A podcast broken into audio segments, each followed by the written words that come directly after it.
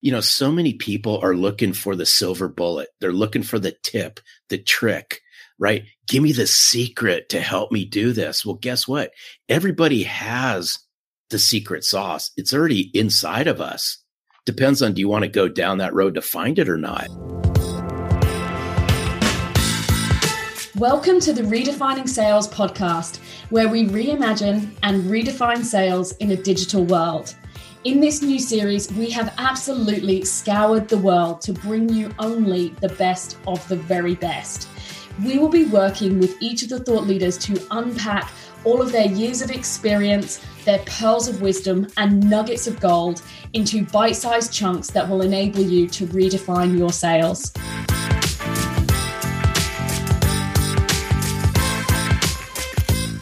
Welcome to this week's episode of Redefining Sales podcast.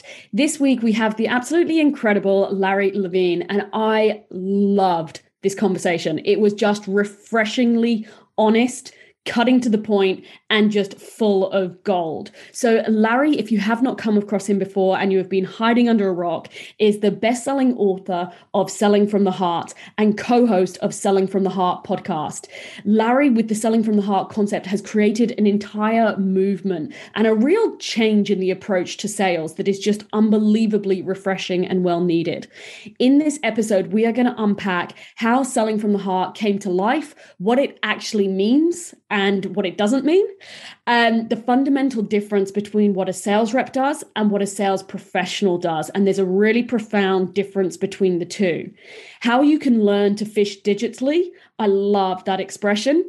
How you can use content as a prospecting tool and some of the keys to high performance sales. And what I love about Larry is his ability to just lay it out and cut to the chase on what it takes to play a high performance game in the world of sales today. So tune in, get your pad and your pen because there is going to be a lot of nuggets of gold in this episode and enjoy. Today, we have got the amazing Larry Levine with us, who is the author of Selling from the Heart, um, sales guru extraordinaire, podcaster, author. Um, the list goes on. Um, Larry, thank you so much for your time today. It's really amazing to have you here. Uh, I've been looking forward to this, so I, am I'm, I'm super excited. So that, let's just dive in, Abby. Yeah. So look, I want to start around the backstory. So I've been everyone, I've been gripped to Larry's book, and look how many tabs. I, hey, and Abby, this- Abby, I love sticky notes. It's it's just it brings a huge smile to my face. I love it. And like my highlighter got a good workout as well. But my my problem is I've got a two year old and he pulls all the sticky tabs out, and now I'm like, no. so I want to go into the backstory a little bit around selling from the heart, because um, I, I really would love to understand where it came from and what the core concept is. Yeah, um, and and I love that you asked about backstory because you know I'm I'm a firm believer you don't know anyone to really know their backstory.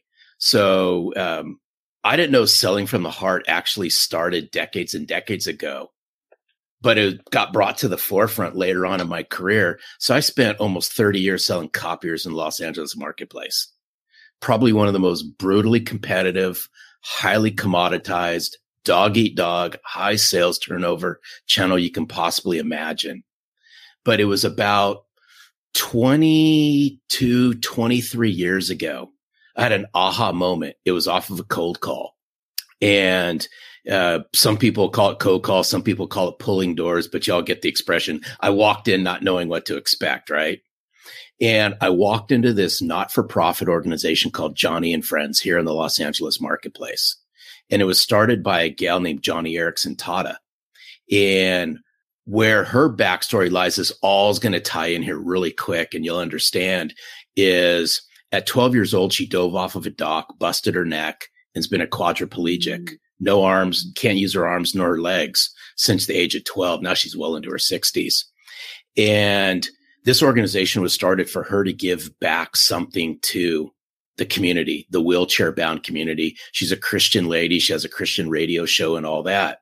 I had no idea what I was walking into, but I was warmly welcomed by a receptionist and actually got to talk to somebody if we fast forward through the whole journey with that organization, I put in one of their very first copiers as their company expanded. And I share this for a mm. reason because after the copier was installed, now y'all listen to this one. Their chief financial officer walked me around their organization and introduced me to every single employee in Joni and Friends. Now, keep in mind, this is decades ago. I shook hands. It took hours. He didn't have to do this, but that was the nature of Joni and Friends.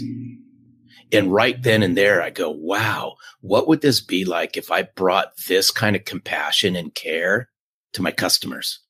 I mm-hmm. took what I learned from Joni and Friends, which just happens to be chapter seven of Selling from the Heart. And I brought that to my customers. I brought deep emotion and connection. I made sure I got to know as many people as I could. I connected at levels that many salespeople wouldn't connect to. And I parlayed out into a very successful career by doing things completely polar opposite of everybody else. I put relationships and connection in front of everything else, where most salespeople put sales in front of everything else. And it worked and it worked really well. And I combined it with all kinds of things because I was never afraid. I was never afraid to try new things. And I think that's where salespeople miss the mark and leadership misses the mark is they get caught in this is the way it's been going for so long. They forget that, right? Growth occurs by trying new things, new mm-hmm. experiences and so forth. So I did not know selling from the heart was kind of, that was the formation of it through a cold call, which turned into a sale, which turned into a lifelong friendship, which turned into parts of my book. But if we fast forward to, to the age 50, I get fired. I get fired from my very first job ever at 50 years old. I was in a, it was in the, tw- call it the twilight of my career, but I was 50 years old. I was, I was on a corporate major account team and was in a unfortunate situation. We, a lot of us got relieved of our jobs. At 50 years old, I got to find what am I going to do with myself? And I had to take a step back. And a lot of people might be going through that right now as we're recording this. And I, it was easy for me to go back into what I knew. And what I knew was the copier industry. And I could have made really good money and rode off into a complacent sunset. But my wife said, Hey, maybe it's time for you to do something else. And I said, Yeah. And I took a little bit of time off and I was at bottom, Abby. I was literally at bottom, making really good money. And then I get fired. And the, I just had the rug just and the carpet pulled out from underneath me. And I made one phone call, and that one phone call, who is now my podcast partner, is my near and dear friend. That's Darrell Amy. And I called Darrell and I said, Hey, Darrell, this is what happened. I just got fired and I was tapping his network. I was calling Darrell to let him know. And I know I've known Darrell for a long time, salt of the earth. I love this guy. And all I was looking for was, do you know somebody who knows somebody who knows somebody? This is what happened. I was looking at inside of his network and he knew me and he goes, Hey, listen, he goes, I'm going to give it some thought and I'll call you back. Now I'm giving you all the condensed version of this, but I think y'all are starting to get the picture. And it didn't take him a couple days. It took him a couple hours. And he calls me back and he said, Larry, he goes, I have never seen anyone connect and build relationships like you have in a market as competitive as selling copiers in Los Angeles. You got to go out and coach salespeople on what you did. And I go, I've never done any of this before in my life but I was willing to try new things and I was willing to double down on myself. And for the first year and a half, I was struggling. I'll, I'll, admit I was struggling. The light bulb moment is when I looked at all the struggles that salespeople are having and I just flipped this around. And I said, I got to coach salespeople on how to connect at the heart level and build relationships. Everything else I think will come into play. Started a podcast off of just a thought and Darrell goes, What are we going to call this podcast? And I said, Selling from the Heart. And he goes, I'm in, but what are we going to talk about? And I said, We'll figure it out. Again, willing to try new things. And that's how we grow. And pretty soon the podcast takes off. And then the book comes out not even three years ago. And my life's turned completely upside down, all because I'm willing to try new things, get out of my comfort zone, but I'm willing to bet on myself. And mm-hmm. the best part about this is the inner circle that I've built have lift me up instead of tear me down. If you get what I'm saying. Yeah, that's and, huge. And so we all have life lessons, right? We all have aha moments. We can all look back in time to when, you know, we could have been at rock bottom or we were at rock bottom. But if we're not willing to try new things, we will never grow. Mm but we got to get over the whole the whole concept of oh, this isn't going to work and all the stories that we tell ourselves selling from the heart came to be because i was willing to double down on myself and I was willing just to bring how I took care of my customers and how my approach to market. I go, you know what? This needs to be said in a way that needs to be said. In other words, I say things that oftentimes people think about, but they're too afraid to say. Mm-hmm. I actually found that very refreshing in the book that you said a lot of what is known in the sales industry, um, but isn't necessarily said. Yes, and, and here and here's and here's the big question: is how come people don't want to talk about it? But here, mm-hmm. here's what's here's what's interesting: people will talk about it in their personal lives, but yet when it comes to professional lives, they don't want to talk about it. Mm. So on that note, actually, no, I'm going to backtrack. I'm I'm, I'm getting excited because I've got too many questions in my head. Can we dig into a little bit more some of the concept behind selling the heart from the heart? Because what I think is interesting is, you know, when I first started my sales career, if you'd have talked about selling from the heart publicly, uh-huh. it'll be like, oh no, you know, that that's soft, that's fluffy. Whereas I've read your book and the real case studies that you present in it, I followed your journey. Um, and you know, it's incredible the real tangible results. But actually some people um, might still be in that mindset and that of that, oh no, you know, it, it, sort of sounds too soft. So I, I almost want to come back to actually some of the core beliefs around selling from the heart, and then also how you shift those people who are not willing to refresh and be open to that new approach. Because actually, as you said in your book at one point, some of the soft skills are becoming actually the the most important skills for high performance sales. Well, if if you think, God, there's a lot to unpack here. I'm looking Sorry. forward to it. No, no, it's all it's it's it's all good. Um, soft skill, you know, we we kind of clump all of this into soft skills, but to me, it's almost the necessary skills of a sales professional today. I mean, look at we're all human beings. We all connect and relate based on emotions. Mm-hmm. We all want and crave that sense of belonging. I was willing to bring that to the forefront in sales. Was I made fun of? Yes. Was I laughed at? Yes. Was I was I poked at? Yes. Was I spoken to? Were people talking behind my back? Yes. And, and I say this because in order to sell from the heart, you got to connect to your heart. And, and here's the backstory on this is I grew up with two sisters. I, my, my father was a rocket scientist for the United States Air Force and he traveled a lot. He was constantly gone in, in like kind of my nurturing years. So my mom was highly relational. And so she, she was overbearing, but in a very loving way. And growing up with all sisters and no brothers and most of my cousins being female and an overbearing, highly relational mom, I kind of saw this connection at a heart level through a different set of lens than maybe most. And I said, well, you know, what would it be like if I brought that to the forefront? And again, I was willing to do this. I was willing to get vulnerable and connect with people because I was comfortable with it because that's how I was brought up and I was mm-hmm. willing to do this in sales. So when I decided to write selling from the heart in the way that I wrote it, it's because I had to go through this journey to really uncover who I am. And it's really interesting when when I do deep team reads of my book with sales teams, I every single time, mark my word, I get somebody in sales who said, "How does all of this help me become a better salesperson?" Yes, it, yes. It so how do you answer that question? Inevitably, yeah. And I said, and hey, it's interesting because I saw it and I was like, I bet you there's some people who are going to say that. And and and here and here's why I wrote you know the first 3 chapters is about self-reflection and self-awareness and self-care and things like that because I looked back at my decades in sales and there wasn't one sales manager and there's a difference between sales managers and sales leaders. I never really had a sales leader in my entire career. So I chose to lead myself or lead myself is I never had one sales manager in any team I was on say, Hey, guess what, people? We're going to take a deep dive into who we are over the next two months. And thus us doing this, you're going to become a better sales professional. It's always product centric, service centric, right? Stuff that's important, company centric, service centric type stuff. But nobody ever wanted to take salespeople on a journey to hear to their heart. Mm. And I write about it in the very beginning of my book about sales chaos. Sales mm. is a mm. brutally tough business to be in. And the highs are highs and the lows are lows. But what's been interesting and how I can tie this all together, it's it's why we created the signature moment on the podcast, is we always ask people, what's it mean to you to sell from the heart? And the best two responses that tie in, and I'll peel this and I'll kind of put this all together is I had one person say to me, it's hard to sell from the heart if your heart's broken. Mm. The second person said it's hard to sell from your heart if you don't know what's in your heart.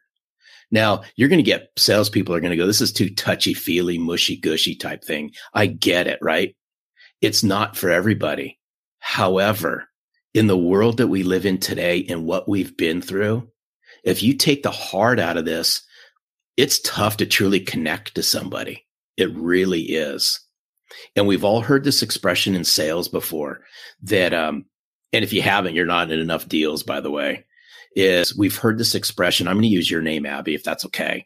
You know, sometimes we've been let down on the wrong side of a deal like this. Hey, Abby, hey, I just want to let you know you did great work in this. You know, we do uh, we did our due diligence, but you know, I don't want you to take this personal. We decided to take our business, or we chose to do business with someone else. Don't take this personal. It was only a business decision. Well, guess what? Business is personal, mm. and I'm here to just poke the bear at it that says this the more personal you make business, the more heart, the more sincerity, the more business substance you bring to the forefront, the better off you will be. But it's the stories that we tell ourselves that prevent us from really seeing the fruition of this. So to me, right, the beginning of selling from the heart occurs with finding the journey back to your heart. And that mm-hmm. means, you know, finding out, you know, what makes you tick, taking care of yourself, becoming aware of who you are. And this requires some deep soul searching. But I promise you this, that once you do this, you'll become a better sales professional. Here's why I know this because I saw congruency a long time ago that the more congruent I was in my life, the easier it became to sell.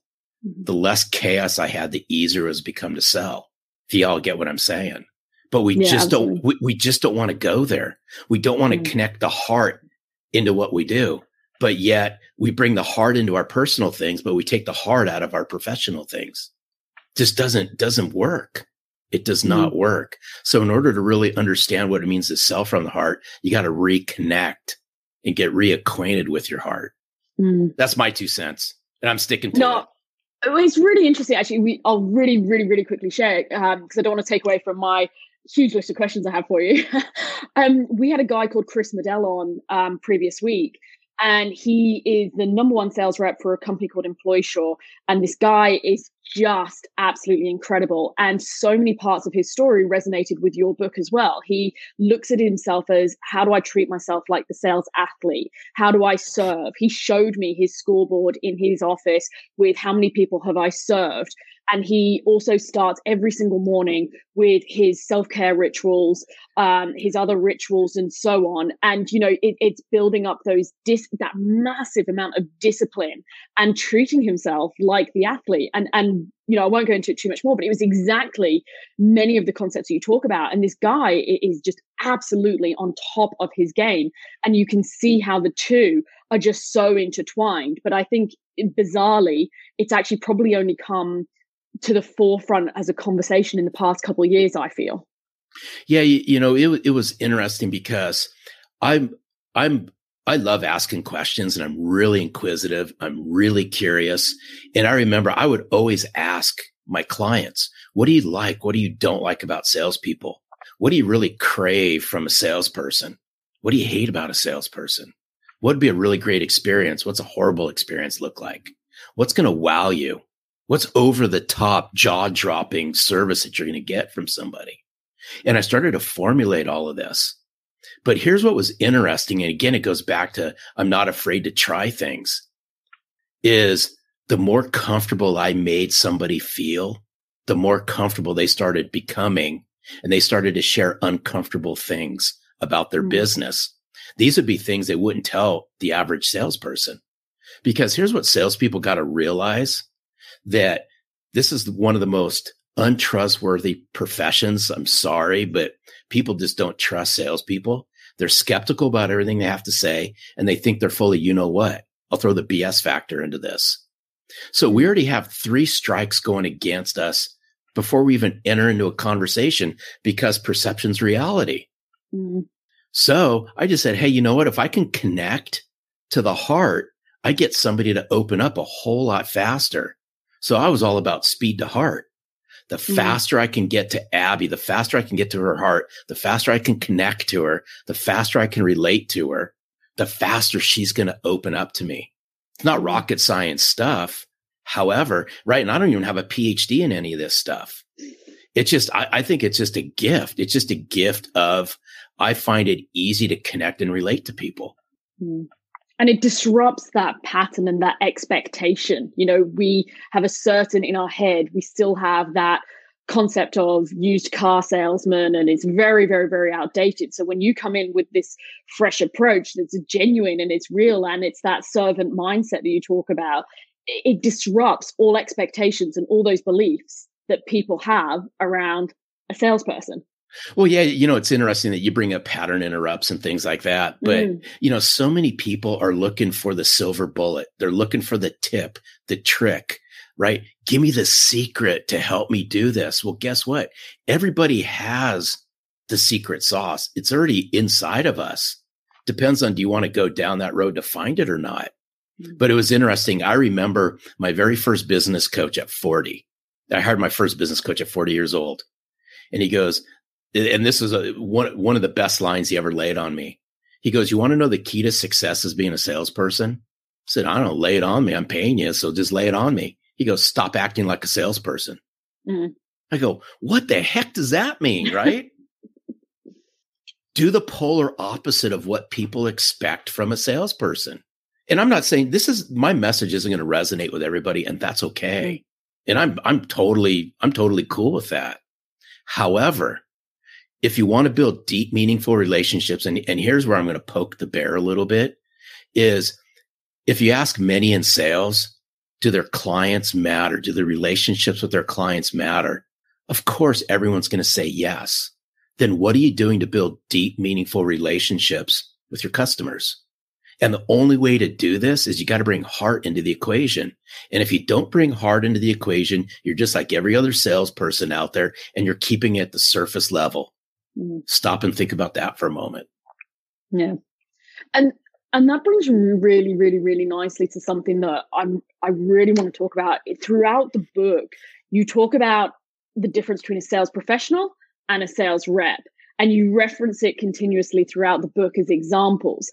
And it's really interesting when you actually, you know, when you put the two side by side, how how you've done, how you've done that. Can you talk to us about that? Because I think we've started to touch on it in a couple places, but I want to really elaborate and dig into that. Yeah, um, I, I, did this for a reason. Again, th- this isn't to disrespect the sales world by no means, because I'm just I love every aspect of sales, but it's to get people to think it's called a profession for a reason if you look at all the professions that are out there, right? Love them or hate them. I'm just going to name a couple of them, right? Doctors, lawyers, right? Um, maybe college professors, things like that. People who have high esteemed careers and job titles, they're constantly honing in on their craft. They have to do continuous education, right? They're held to a higher degree of standards. Well, guess what? If sales is a profession, which it is, it's a very noble one then you have to plan. You have to prepare. You have to practice. You have to be do, you have to do the things that's required to become a professional. Otherwise, you're just a sales rep. And, you know, I, I throw, you know, I throw little funny things in the book to just to bring this out. I said, Hey, listen, sales professionals do the things that sales reps find excuses for. And, and a lot of times, you know, and I bring in professional athletes into this book, into the book as well is professional athletes hire coaches. They practice, they plan, they prepare. They're diligent about what they, they do. They have discipline. They're no excuse mentality. Why can't this be brought into sales? And, and I expand upon it behind the, you know, inside the book. But again, it just boils down to you got to plan every day. You got to prepare every day. You got to practice every day. You got to hone in on your craft. You got to constantly be learning. You got to hold yourself to a higher degree of standard than everybody else. You got to be willing to, to lead yourself and hold yourself accountable. These are the things that professionals do. And if you're not willing to do it and you still want to be in sales, then I'm just going to call you a sales rep and then just mm-hmm. call it for what it is. I mean, sorry, but it is what it is. Mm. I have this theory that a lot of the time we know what to do, but we don't do it. So a lot of the time when I'm talking to people in sales, it, the conversation will turn to something like follow up, and everyone will go, "Oh, yeah, haven't had time to do my follow up, and just been smashed, you know, whatever it might be." Um, and so a lot of the time, what I see is the things that are missing. It's that common sense isn't common practice and that often we move away from the basics that are actually the fundamentals that make us perform that's my theory yeah you know it's uh, and it's why i say that many in sales are consistently inconsistent it, it, it's just right? It's a can i share a story? Yes. Okay so um you got me thinking as i was listening to what you're saying. I, I just have to bring this out. Um so when I was dating my wife, so now I'm going to take everyone back, right? This is like 30 years ago, but this plays out to exactly what you were just saying. So it was, um, so to give you an idea, my father-in-law just recently passed, but my father-in-law was from uh, the state of Oklahoma in the United States. My mother-in-law was from Mississippi in the South. And if you put them both together, they probably had a sixth grade education love them to just love them to death, but that's just how they were raised, the time and the generation and so forth. Two blue collar, hardworking people. And as I was dating my wife, but y'all get the picture. She wasn't my wife, but I can't say I was dating my girlfriend, but right. But y'all get it, right, Abby? Yep. You get where we're going with this? so, you know, um, we were sitting at the dinner table. They knew that it was getting serious. They knew that the question was going to be asked. They knew that this was going down the marriage route. They just, they sensed it. So we're all sitting at the dinner table one night and my mother-in-law has a southern united states accent. I can't do it justice but for this one for this one word i'm going to bring it out. She still to this day calls me boy b-o-y but she'll say boy? Like that boy? And so we're all sitting at the dinner table. They know it's she knows it's getting serious and she goes boy i'm going to tell you something. I'm going to pass on some lifelong lessons that were shared by my mom to my brothers and my sisters. And I think it's time you, you hear this. I said, okay, fine. Right. And my wife, you know, is kicking me under the table, my girlfriend at the time, but y'all get the picture. And she says, listen, if you can't do the little things correctly, you'll never be able to do the big things correctly. And then there's a, just a silent little pause. And she says, don't ever half ass your sales career. Those two things I took to heart and it stuck with me. And I say this because you brought up the basics and the fundamentals. Those are the little things. If we're unwilling to do the little things, how can we do these big things? How can we do these things that require some mm-hmm. brain effort and all that if we've never doubled down on the little things, the core foundation, basic stuff in sales? Mm. Think about that one. Mm. That's why we chase, that's why we chase the silver bullet. we want quick fixes to things.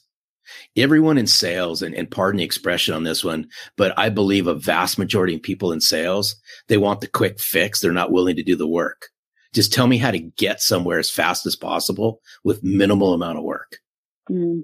Sorry, but it's how I feel. So, so what's your what's your advice on that? So if, if it's go if someone's listening to this and going yep and we all like hey i'm gonna put my hand up we all have points where you fall off the horse um, and you need to get back on the horse and you need to rebuild your habits and you need to rebuild better habits. You know i'm in that zone at the moment around some of my personal stuff. This morning i was out for a run i was sort of doing it and i'm rebuilding habits um, post baby where i fell off the horse on certain things so we all have that. So if someone's listening and going, actually, you know what? I need to get back to these fundamentals and I need to start again. And sometimes it can just feel almost too big to even do the basics, as weird as that sounds. Where do you recommend people start? Um, well, a, cu- a couple different ways is the first thing I'd have them really start thinking about is how they start their mornings off. Hmm. Just, just think about this for a moment is, and this is all going to tie together, but I'm a big believer that if you can just capture the morning, the first hour or so in some kind with some kind of rhythm, with some kind of routine, with some kind of ritual, it propels you through the day. The same thing applies to getting back to the basics in sales. So if I ask salespeople, well, what do you think the core basics of what you have to do is? Well, the first part of this, agree or not, it's prospecting. Mm-hmm that's where everything makes or breaks it in sales, right? is in the very beginning of this, and it all starts with prospecting. And I saw this my very first year in sales. I saw inconsistent prospecting. So maybe it's the personality that I have and how I was raised, but I have a, um, I have a very strong work ethic. And, and I think it goes back to having a rocket scientist as a father and just what he instilled in me. But I took certain things to heart. I didn't, you know, I wasn't forced into sales. I chose sales. And I knew that the core foundation of sales was prospecting, opening up conversations, building relationships, asking great questions, doing great discovery, advancing it through the journey, closing it, opening up and expanding the relationship, creating better experiences. Now I'm keeping it high level. So if I'm going back and I'm working with salespeople who've gotten off their edge a little bit or they're off their game, I can almost guarantee you it all goes back to prospecting. Mm, right? A, a, a, ten, a tenured salesperson, right? A well tenured salesperson who's lost their mojo, who's lost the spark or the it factor. Maybe they lost an account or they're struggling in certain areas. I can, I can almost guarantee you can trace it all the way back to they haven't prospected and opened up any new conversations, built any new relationships, made any new connections. So where I'm going to start is I'm going to take everyone right back to the basics. And to me, the basics starts with understanding how to prospect and open up conversations, build new connections and build new relationships. Yeah.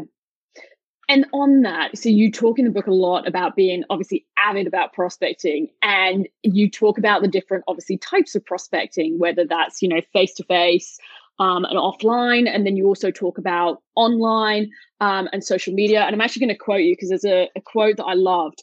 You talked about um, in terms of online and social channels as, as one of the ways to prospect. You talked about learn how to digitally. I can't say it now. Learn how to digit on a podcast and you can't talk.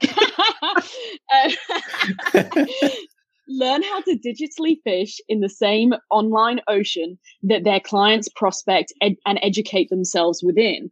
And I loved that quote. And I don't know why it just really stuck with me. And I was like, that is really good. And I think it resonates with, you know, I don't want to go too far into it, but it resonates with where we're at in Australia right uh. now, where the majority of the country are in lockdown lockdown or no lockdown, either way, we actually have to understand how to digitally fish. So, can I talk to you about that piece and for sales reps or sales professionals, I should say, that are not necessarily as comfortable in that world? You know, what's what's your advice there? Yeah, um, I'm glad that you picked out that quote because I actually it's one of my favorites. Is, I love it. Uh, uh, um, let me start off by saying I'm a pretty old school guy, right? Now I grew up. The first part of my journey in sales was pre-internet, so uh, I'm going to bring in. I'm going to answer this. I'm going. I'm going to bring in a book to this, and then we're and then we're going to really expand on this. Is the second the second book I read in sales was How to Win Friends and Influence People by Dale Carnegie. Love it. And and that book was written in 19 I believe 1937. And if good old Dale was alive and well today, he'd be laughing because the core principles of that book is alive and well today. And to me, what I took from that book as the core principles is you're building relationships and changing the way people think. Now, I was doing that before all these, you know, pre-digital. It was building relationships and changing the way people think were via the phone and face to face, but that was it. Well, we got to learn how to adapt and adopt if we want to survive in sales. And this is where the struggle is. Plus, there's all kinds of noise out there right now with do this, do that, don't do this, do this. And I think salespeople's minds and leadership have become paralyzed. They don't know what to do because there's so much noise on the internet now. So um, as time went on, I just had to learn how to adapt to the changing surroundings in my environment. And again, I have a no excuse mentality. Instead of finding reasons why this doesn't work, I just found reasons why it could work. If you get what I'm saying, mm. Abby. Mm. So as as I took the whole philosophy of that book, and then as right the internet started to come about, and as social started to become right this thing, and I was coached to it early on in my career, 2006, 2007, because I saw, I saw how hard it was that to grab someone's attention. People are hiding behind email and voicemail back in the early 2000s. I mean, it's 10 times worse today, but I started seeing this play out. And my very first business coach taught me something. It's taught me something. If it wasn't for him, I wouldn't be here. He goes, you got to learn how to play. This was back then in the online sandbox. You got to learn how to walk and talk as well as you're doing it face to face and out in the marketplace. You got to replicate that online. I had no clue. I just took his advice, but I was willing to do it. Mm. And I was willing to reposition myself. And right, I had a little mini website. This is before I knew anything about LinkedIn. And I started to uncover all these tools. But I want to get, and the reason being is because I put that quote in that book for a reason is we got to learn how to fish where our customers are at, where our buyers are at. We can't go fishing where our buyers are at and our customers are at because they don't hang out in libraries doing research. right? They hang out online. It's where we're at. I'm not to say, I'm not, you will never catch me saying, do this, do that, don't do this, don't do that. We got to use all the tools that are out there to the best of our ability. We just happen to be living in a digitally driven world. We're social creatures. We're highly connected. We live through networks. If I want to find out something about Abby White, right? All I'm going to do is go to LinkedIn or I'm going to go to Google and see where it takes me. Mm-hmm. And that's what I started to do and and here and here's where I say we got to digitally fish where our where our customers and our buyers hang out is to me you got to to me the, this is my one of my favorites is listening's the new prospecting. Yeah, so, I like that one. so we got we when, when I say we got to digitally fish is I bring I'm a, I'm a pretty simple guy. I mean, there's a lot of people out there that have convoluted the whole social concept and so forth, but I was just a simple guy there's enough content out on the internet that a salesperson can just curate what's already out there. They just have to be willing to read and learn things, right? That their clients and their buyers are reading. And that's what I started doing as a salesperson is I just built a great social presence. I was proactive and I spoke about it. I used content to open up conversations and connect with people and to educate people and engage with people. I'm a sales guy. I'm not a marketing person. I will be the first one to throw that up there. But I learned how to use content to create a conversation. And again, maybe call it my gift, but I would engage with people leveraging content.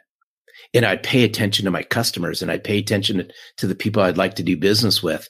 And I found out that if people were hiding behind voicemail and people were hiding behind email, that the easiest thing for me to do was pay attention to them, pay attention to what they were putting online for one simple reason. People put things online because they want to be seen and heard. If they didn't want to be seen and heard, they wouldn't put anything out there. That's my 2 mm-hmm. cents. So I just learned how to fish. When I say fishes, I was fishing for conversations. I was learning something about people. I was throwing my voice in it. I was throwing my two cents in it. And I put a human voice behind an emoji or a like or something like that if you get what i'm mm. saying. And i just i just learned how to d- drop the digital fishing pole right into online conversations and just engage. And i think that's the missing link is the true engagement behind it. Not just hey great article not just hey i thought that was great but truly reading it grabbing something from it making that person feel good that they put something out there mm. and this is what i got from it but if we're not willing to digitally fish, it's going to be hard to catch conversations. And I, and I know wholeheartedly that nothing happens in sales, whether that be face to face or online until you start a conversation with somebody. Yeah. And I think it's also for me, it's, it's actually probably um, tying back into your message around selling from heart. What I think is interesting that I notice in take the LinkedIn world is a lot of the time they'll be take a company post and just reshare it and it, it's kind of just got all um, the lingo and it doesn't have hey this is what i enjoyed about it or these were the three things that i took away from it or you know you should speak to larry because actually what i really like about his message is this and it's just more a you know i think there's a misunderstanding sometimes of social selling that if i've gone on linkedin and i've shared a couple company posts without my two cents worth i've just shared or i've liked then i've engaged. And to me that isn't engagement yeah, here I I hate to tell you a little secret, but here's a secret: social selling's not new. Yeah, it's not. It, it's really not. I, I, I'm gonna I'm gonna throw something out there. I was social selling back in the '80s. It was just called sales. There's a social aspect that's that's been around forever and a day with sales. The only thing that's changed, Abby, are the tools. That's it. But we've, we've, you know, it's just my expression. There's all kinds of spin doctors out there that are spinning this in all different kinds of ways. It's no different, right? I was still building relationships and changing the way people think with the tools that I had at the time when I started in sales. Now there's all different ways to communicate and engage and connect with people. It could be phone. It could be email. It could be social, right? Social being all the media that's out there. It could be text message. It could be video. People communicate in a bunch of different ways, hmm. but we have to use every single, excuse me, we have to use every single tool imaginable. And I even write about it in selling from the heart. And I use a golf analogy. You know, there's 14 golf clubs in a standard golf bag between clubs and putters and a specialty wedge and all kinds of things. And a professional golfer can use every single club, iron, wedge, whatever in their bag to the best of their ability, depending on where the ball is on the course. Here's my concern with salespeople. They're going to war out there with two clubs in their bag phone and email, right? Spotty use of social, inconsistent use of everything. You can never get consistent results if you're inconsistently going to market with all these tools. And then what happens is you pay attention to all the social noise, right? You pay attention to everybody who claims to say, I've got the cure for all of your sales woes. And you just get hypnotized and you fall right into all of the stuff that's online. Sorry. Sorry for the no, tangent.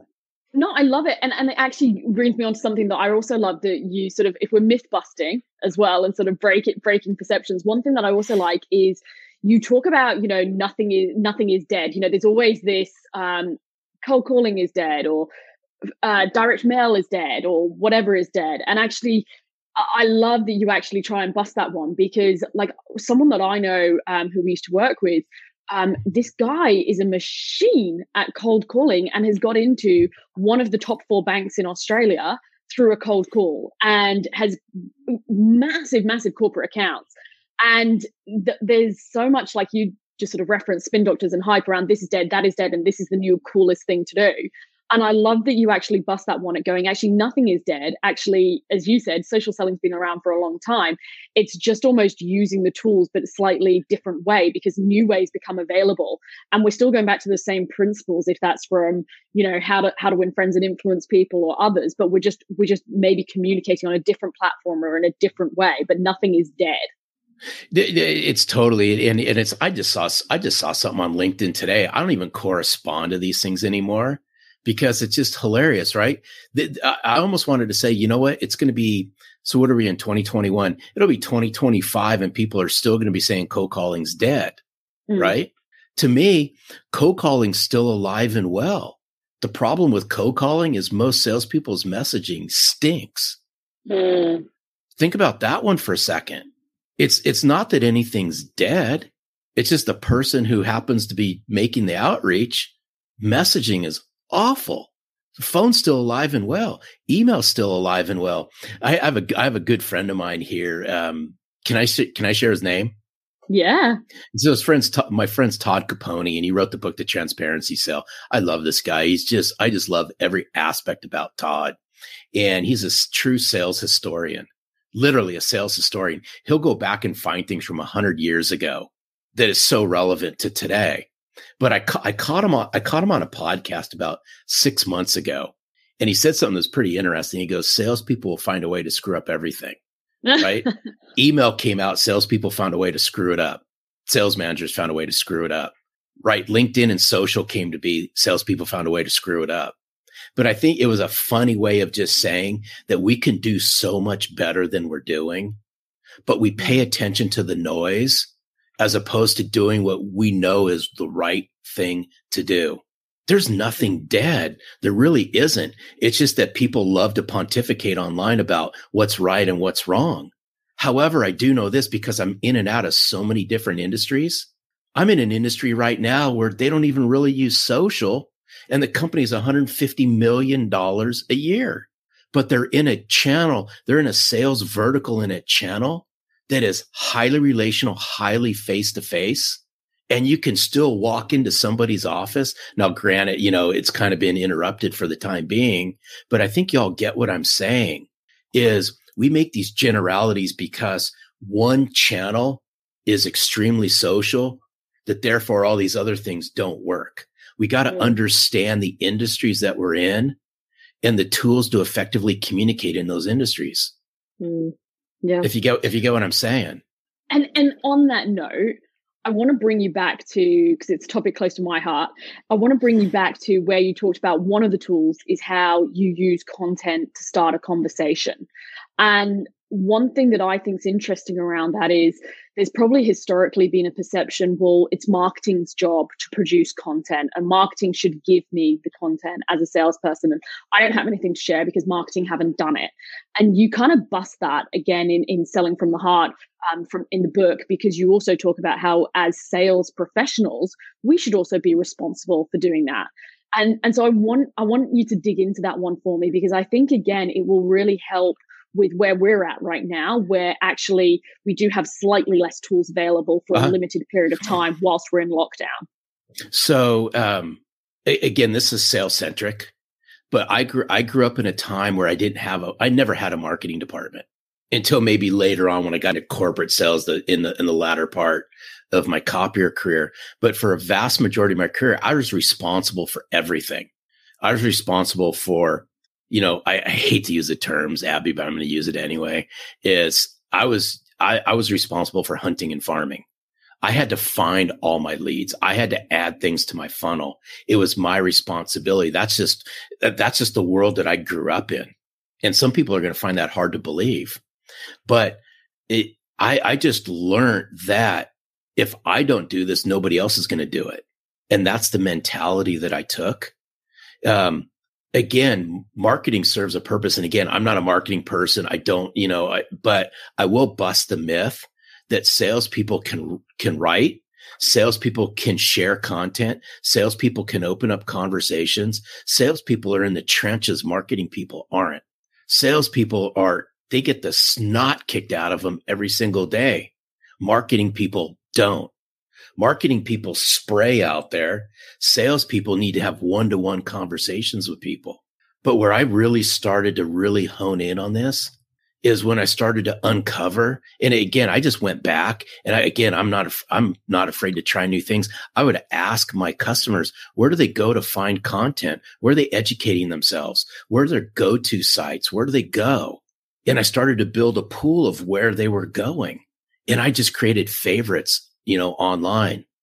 And I went in there every single day and I found something to share. I learned something new. I would ask my customers, you know, what are you working on? And I started just to formulate things and I just threw it out there. Again, this isn't rocket science stuff, but I just started to figure out that, you know what? I can do this stuff. It's not difficult.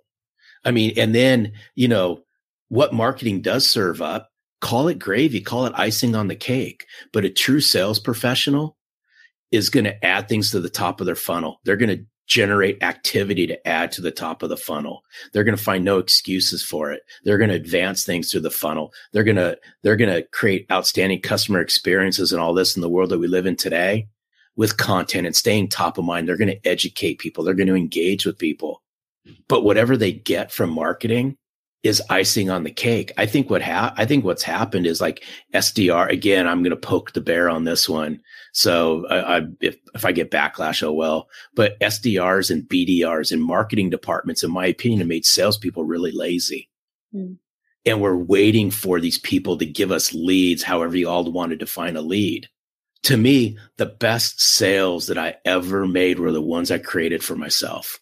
Mm that means I got to constantly be prospecting. I got to constantly be opening new conversations. I got to constantly be building new relationships. I got to, uh, you know, in chapter nine of Selling from the Heart, I talk about content and how content creates conversations. But I got to stay top of my game and I can't wait, right? It's so funny because salespeople say, oh, I don't have time to do all this stuff. Well, define stuff what are you doing that takes you away from the core of what you're supposed to do? I remember this goes back about, well, this person came on in May. We had one of the top AEs from Salesforce on the Selling from the Heart podcast. Okay. This person makes it very, very, it's a high achiever, high earner at Salesforce. And this person then came on to a, to a, um, a private group that we have called Selling from the Heart Insiders Group. And this person came on, this is about 30 days ago. And I want everyone to key in on this because I think this was just gold, but it was so simple as gold. He said, where my career started to take off is when I understood RGAs. It's an acronym for revenue generating activities. Mm-hmm. And I held myself accountable to revenue generating activities. It wasn't marketing's responsibility, it wasn't BDRs or SDRs. I held myself accountable to revenue generating activities. And when I looked at my day, he looked at it as, am I putting things, are the activities I'm doing right now, putting things in the top of my funnel or the things that I'm doing, advancing things out of the bottom of my funnel? And if I'm not doing any of those, then I question, what am I doing? And mm-hmm. think about this in sales as we get caught up with this stuff. Hey, I'm just, I'm busy, right? I'm doing stuff. I can't do this. I can't do this social stuff. I can't create content, right? I'm too busy doing these other things. Well, what are you doing? And that's, that's what I want people in sales to think about. I believe everybody can do this. It's the choices that we make. Now mm-hmm. think about that in the situations that we're in right now. We all have choices, right? Yeah, you can't go out and prospect face to face if that's what you like to do. So instead of just waiting and hoping, which is not a strategy, do something about it. Re-educate yourself, reinvent yourself. Learn how to prospect differently. Learn how to open up conversations differently. Get some new skill set. Hire a coach, hire a mentor. Pick up the phone, call your customers. Ask them what are they working on? What's the next six months look like for them? There's all kinds of things that salespeople could be doing right now to generate content, to generate activities. It's just people either find excuses not to do it or they'll find a way to do it, my opinion. Mm. And I'm sticking to it. No, I, I love it. I, I think it's also um, I've got a quote on my whiteboard, so I'm going to try and turn around and read it. And there's also around a quote from um, a lady called Renee Kiley, who you won't know, but she no. is uh, she is incredible. She was an entrepreneur who overweight, had a Red Bull and a cigarette for breakfast, um, and she saw a triathlon. And I know I'm going left field here, but there's a reason. No, it's and all good. She saw that she saw this triathlon and was like, "Huh, I could do that." She hadn't exercised. She was in her 30s, hadn't exercised since you know teenage years at school when you're forced, and she decided, right, that's it, I'm going to do it. And long story short, she became in her 30s a professional triathlete, has now given up her business. And she talks about that around, well, we can make the excuses or we can actually do it. And she talks about the first step towards getting somewhere is deciding that you're not going to stay where you are. And I have it on my wall as a thing to go. It, it's sometimes it's taking that first step and committing to, I'm not going to make excuses anymore. And, and I've had to do this myself. You know, I've had to really adapt after having a kid and going, oh, that's that's throwing a spanner in the works. Yeah. So I, I mean, there's a quote. It's early on in selling from the heart, and it's this, and you know, I want people to really key in on this. And then, and then I'm going to share a quick story again. Is how do you expect to get noticed in a marketplace if nobody knows you exist? I'll repeat that one mm-hmm. again. How do you expect to get noticed in a marketplace if nobody knows you exist? Now, I'll, I'll even expand upon this even more. How do you expect to get noticed in a marketplace when some of your clients don't even know you exist? And, and I'm going to, the reason why I bring this up is when selling from the heart, you know, w- when I kind of brought this to the forefront, I had zero, let me tell you, I had zero clients, not one. I didn't have a Brinks truck with a ton of money to fund my lifestyle and all that. But what I did is I was willing to double down on myself and reinvent myself. But I used how I grew up in the latter part of my career, leveraging social. And I said, the way am I going to get noticed in a marketplace is I got to put myself out there. Mm. And there's a quote on the front of my book from Keenan, right? And you can see that on the on the front of Selling from the Heart. Right. So I want to I want to share this because I had a conversation with him. This would have been December. I'm trying to think December 2015. I had read his first book was Not Taught. Now he wrote Gap Selling, and Gap Selling has been a worldwide phenomenon. And so I had read Not Taught. We were connected on LinkedIn, but I had read Not Taught like October, November of 2015. And still to this day, every great book that I read, I try to reach out to the author and say, You wrote a great book. I try to connect to him on LinkedIn. I try to have a conversation with him. So I took a shot at this and I sent I sent Keenan a message inside LinkedIn. I said, Hey, you wrote a great book. Totally up to you, right? I'd love to just hop on a call with you, share what I thought of the book. Totally up to you. Here's my phone number. And he shot me a message back. He goes, Hey, let's talk. Fast forward a couple weeks, we talk two weeks before Christmas 2015, we shared backstories and and so forth. And he shared how, you know, we had some similar things happen to us at the later stages of our career. And he said something that really stuck into my head, Abby. He said, the way I got noticed is I wrote an article and I blogged every single day for, I think it was well past two years. It was 700 and some odd straight days. And that's how he got noticed. And that's how his business kind of was born. He goes, Larry, he mm-hmm. goes, who's your target audience? And I shared with him at the time I was hyper focused in the channel that I'd came out of. He said, learn how to write. Abby, this is what he said, learn how to write, learn how to speak to your audience. And if I go back and I said, okay, I'll be, I'll try this. And my writing was horrible but I made a commitment. I said, and, and I still remember this as plain as day. I've heard Keenan repurpose this story a million times. And I said, Hey, Keenan, I'll make a promise to you. I will write an article every single day. And he goes, Right. He uses very colorful language, and I'll leave it at that. and he dropped some colorful language on me. And he said, Don't make the promise to me, make it to yourself. I said, Okay, I'm, I'm fine, but I'm on a call with you. I will write something every single week. Abby, since that art, since that conversation, I have written an article every single Sunday since two weeks before Christmas 2015. I've been on vacation. I've been sick. I don't feel like it, but I've done it. How do you expect to get noticed in a marketplace when nobody knows you exist? We all have ideas, right? We all have experiences pat from the past. We all have current experiences. I just took those and I started writing. The more I wrote, the better I became. Mm. The more I wrote, it resonated with people. The more consistent I became. I built an audience with it. And that podcast is born. And then the book's born. I'm, hey, people, I'm 56 years old. I'll be 57 in a couple months. I, I right. I'm going to bust the myth that you're never too old to do this. My career started in entrepreneurship in my 50s. I had to learn how to write in my 50s. I had to learn what social was all about in my 50s. I had to learn how to write a book in my 50s. So if if there's something that you all can take away from this, especially in the situations that we're in right now, is you got to bring a no excuse mentality to everything that you do. And you got to be willing to try new things. And if you're not willing to try new things in sales, then I'm going to say get out of sales. Go find something else. Mm-hmm.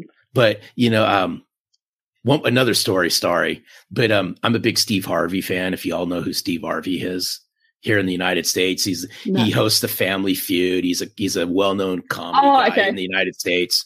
Um, one of the things, that, and I love watching this. He, there's a you can find it on YouTube. Is he talks about a gift, and he said everyone's been given a gift, and I'm a firm believer in this. And, and I think this is what's helped bring selling from the heart to the forefront is he said at birth, everyone's been given a gift and it's something that comes easy and natural to you. Now, Steve Harvey says his gift was he has the gift of being funny because he believes you don't go to school to be funny. You're either funny or you're not funny. Well, I believe that my gift or my secret sauce was my it just comes easy and natural to me to connect at a heart level with somebody, to bring passion, to bring sincerity, to bring substance and connectability to the forefront. That comes easy and natural to me. It doesn't for some other people, and that's okay. But I'd say uncover your gift in sales and double down on that and bring that to the market and don't hold it back. But I think what happens is we pay attention to the noise and we're fearful of what other people will think what I'd rather people think about is do what's the right thing, do the right thing that's in your heart and watch what starts to happen. Mm, that is very, very, very powerful. So I want to quickly do two very quick fire questions. One question is we have covered so much ground. I have so many notes and like we've covered a lot of ground. If there was one thing that you could leave people with, one thing that people could start with today, what would it be? Um this is what I you always say I wish I would have known this when I was younger. I'm I'm going to share an equation because I've seen this play out in my in in what's happened as we're bringing selling from. I, I never expected this to be a movement and all that. It's just hey, I uh, I'm bringing myself to the forefront. But a very near and dear friend of mine is a coach and mentor. His name's Dave Sanderson. Dave Sanderson has a very unique backstory. Um, he was a he was a an enterprise, highly successful enterprise sales rep for Oracle. He happened to be involved with the crash at the Hudson that turned into the movie Sully. He was one of the last people off that crash. And he had some life altering moments and he went through some, tr- you know, turmoil and some troublesome time. He happened to become the head of security for Tony Robbins later on in his life. And through his mentors and through Tony Robbins, he introduced and coached me to a quote and this is how I'd like to leave everybody to think about because I've seen this quote now play out in my career. And if this can play out in other people's careers and if this can help, then, you, you know, hang on with me. The equation is simple. It's P plus T times MA times RA. And I'll go through what each one of those are. And the P plus T are in parentheses, you know, like an algebraic equation. The P is purpose. The T is talent. I encourage everyone uncover your purpose, double down on your talent, take massive action on it, the MA, and find the right associations. And if I would have known that equation earlier on in my career, who knows where I'd been. But I was introduced to it the latter part of my career, and I was in, reintroduced to it right now through Dave Sanderson. And I go, the right associations have played out in bringing selling from the heart to the forefront. So how does this relate to salespeople out there? Is uncover your purpose, right? Do some self reflection and some self awareness and really uncover your purpose. Continue to hone in on your talent. That's the skill set part of this. Take massive action on it and hold yourself accountable and form the right associations. The right associations are your clients uncover your clients' circles and their circles and form the right associations and watch what happens to your career. It will play out. Mm, that is very, very, very powerful. I've got that one noted down as well. My final question is a really mean one. Other than your own book, you can't pick your own book. Favorite sales book other than your own? so, my my when favorite. ask me this question, I'm like, no. Are are you talking about like my favorite all time sales book? Favorite all time. Favorite all time sales book goes to a near and dear friend of mine, Tom Hopkins, How to Master the Art of Selling. It's an oldie. It's a goodie. It still ta- stands the test of time. It's uh, he's been on my podcast twice um, he's reached out to me because he started following selling from the heart but it happens to be one of one of my favorite all-time sales books. His message will always stand the test of time. Love it. But Larry, but i will but but oh you're welcome. But i will tell you this that um it's rare that i read a sales book these days. Yeah i'm the same. Um i'm really into leadership books. I'm really into um self-help books things like that. There's not enough leadership in sales. So, you know, one of the things I'm just a big proponent of is I believe salespeople should read leadership quality books. Nothing wrong yeah. with sales books, but you know, to me, once you've once you've read a couple sales books, you've read a lot of sales books. Yeah. No, I'm very much very much the same with that. The vast majority of what I read is not sales books. Larry, you have been amazing. I honestly am so, so, so, so grateful. we have got so much out of that. If people want to follow your journey, um, if you're in Australia, I ordered the book via Amazon.com and it was super quick. But if people want to follow your journey, where is best for them to connect with you? Where do you hang out? Uh, I hang out on LinkedIn, obviously. So you can find me on LinkedIn. You can find me on Facebook, Twitter, and Instagram. Um, you can find anything you want to find out about selling from the heart at sellingfromtheheart.net. Uh, you can get access to uh, a couple chapters of the book. You can get access to the podcast. You can get access to articles. There's all kinds of free resources out there. Uh, that's where I hang out. Amazing. Larry, thank you so much. You have been absolutely amazing. Thank you. No, you're very welcome. I loved every second of it. Thanks, Abby.